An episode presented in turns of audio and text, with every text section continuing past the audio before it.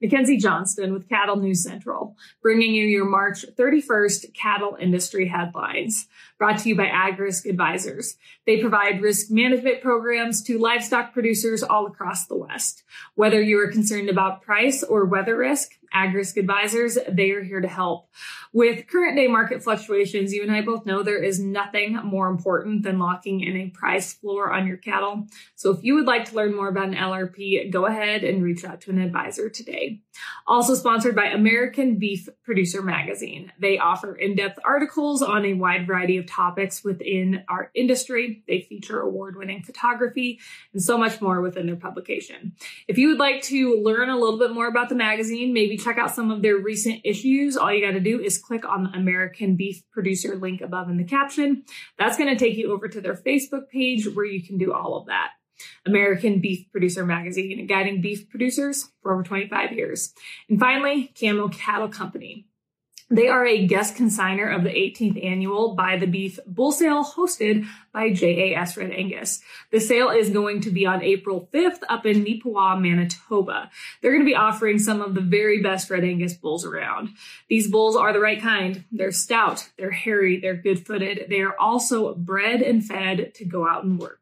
If you'd like to learn more about Camo Cattle Company, or if you'd like to check out the sale catalog, head on over to camocattle.ca.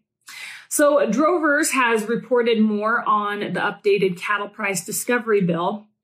Basically, they have just reported on where additional cattle and ag organizations, groups, where they stand on the bill. And to start off with, I have to apologize. Yesterday, I should have included USCA in my update. The United States Cattlemen's Association, obviously, they are fully behind this bill. They are all about supporting mandatory cash trade minimums. They played a large part in putting this bill together, and I commend them and everyone that worked on this bill. They did a great job with that. So the National Farmers Union, their president, Rob LaRue, said rampant consolidation in the cattle industry has made fair pricing in the cattle market increasingly opaque.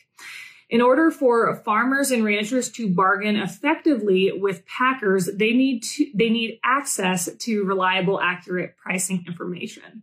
LaRue believes the bill would shine light on the cattle market and bring about greater fairness. And then Nebraska cattlemen, they also stand behind this bill.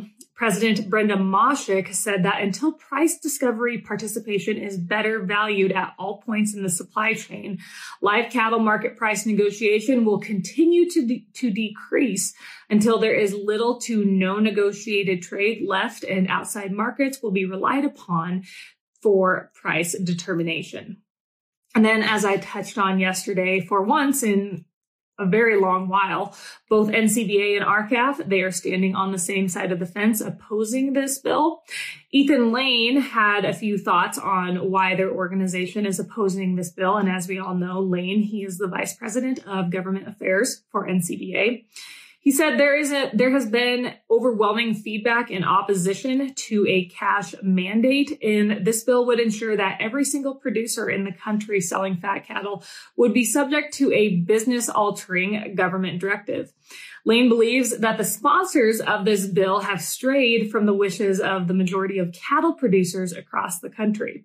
It would be best for these senators to finally consider the perspectives of all of those who this bill would impact, not just those in their own backyard, said Lane. And of course, we do not need to go over why RCAF opposes this bill. We have done that a few too many times. So Feedstuffs reported on Monday that President Biden released an ag budget top line of $31.3 billion, an estimated $2.6 billion increase in fiscal year 2022 compared to 2021. The budget focuses on climate, nutrition, more and better markets, equity, and reinforcing improved forest management. If you really look at the details of this bill, for the most part, it focuses around climate change, which is a little scary in my opinion. The budget proposes $1.8 billion in funding to address climate change across private working ag land. The budget proposes $1 billion to support agricultural producers and landowners to undertake conservation and climate smart practices on their ag lands. The budget proposes $127 million for the Ag Research Service for Clean Energy Research, $109 million for climate science, as well as $18 million for climate adaptation and resilience, and $2 million for USDA's climate hubs. To make sure everyone understands climate science, the budget proposes allocating $18 million for climate smart ag practices implementation.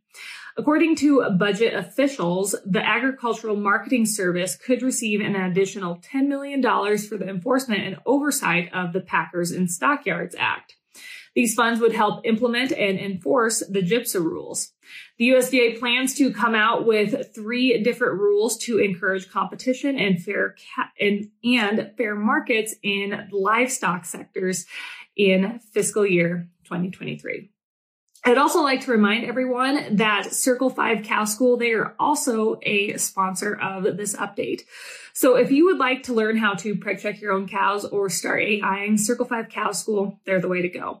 Almost every week, they are hosting classes somewhere between Texas and Tennessee. If you'd like to check out their schedule, head on over to circle5cowschool.com. That is the number 5 in there.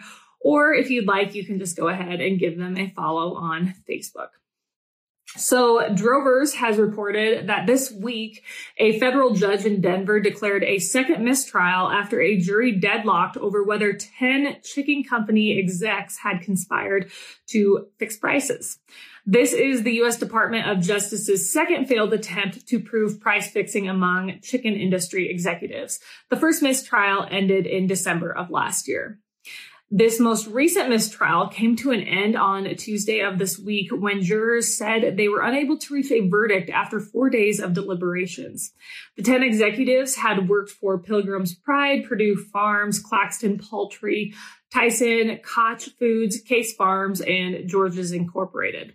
The DOJ claimed that the executives engaged in a continuing combination and conspiracy to suppress and eliminate competition by rigging bids and fixing prices and other price-related terms for broiler chicken products sold in the U.S.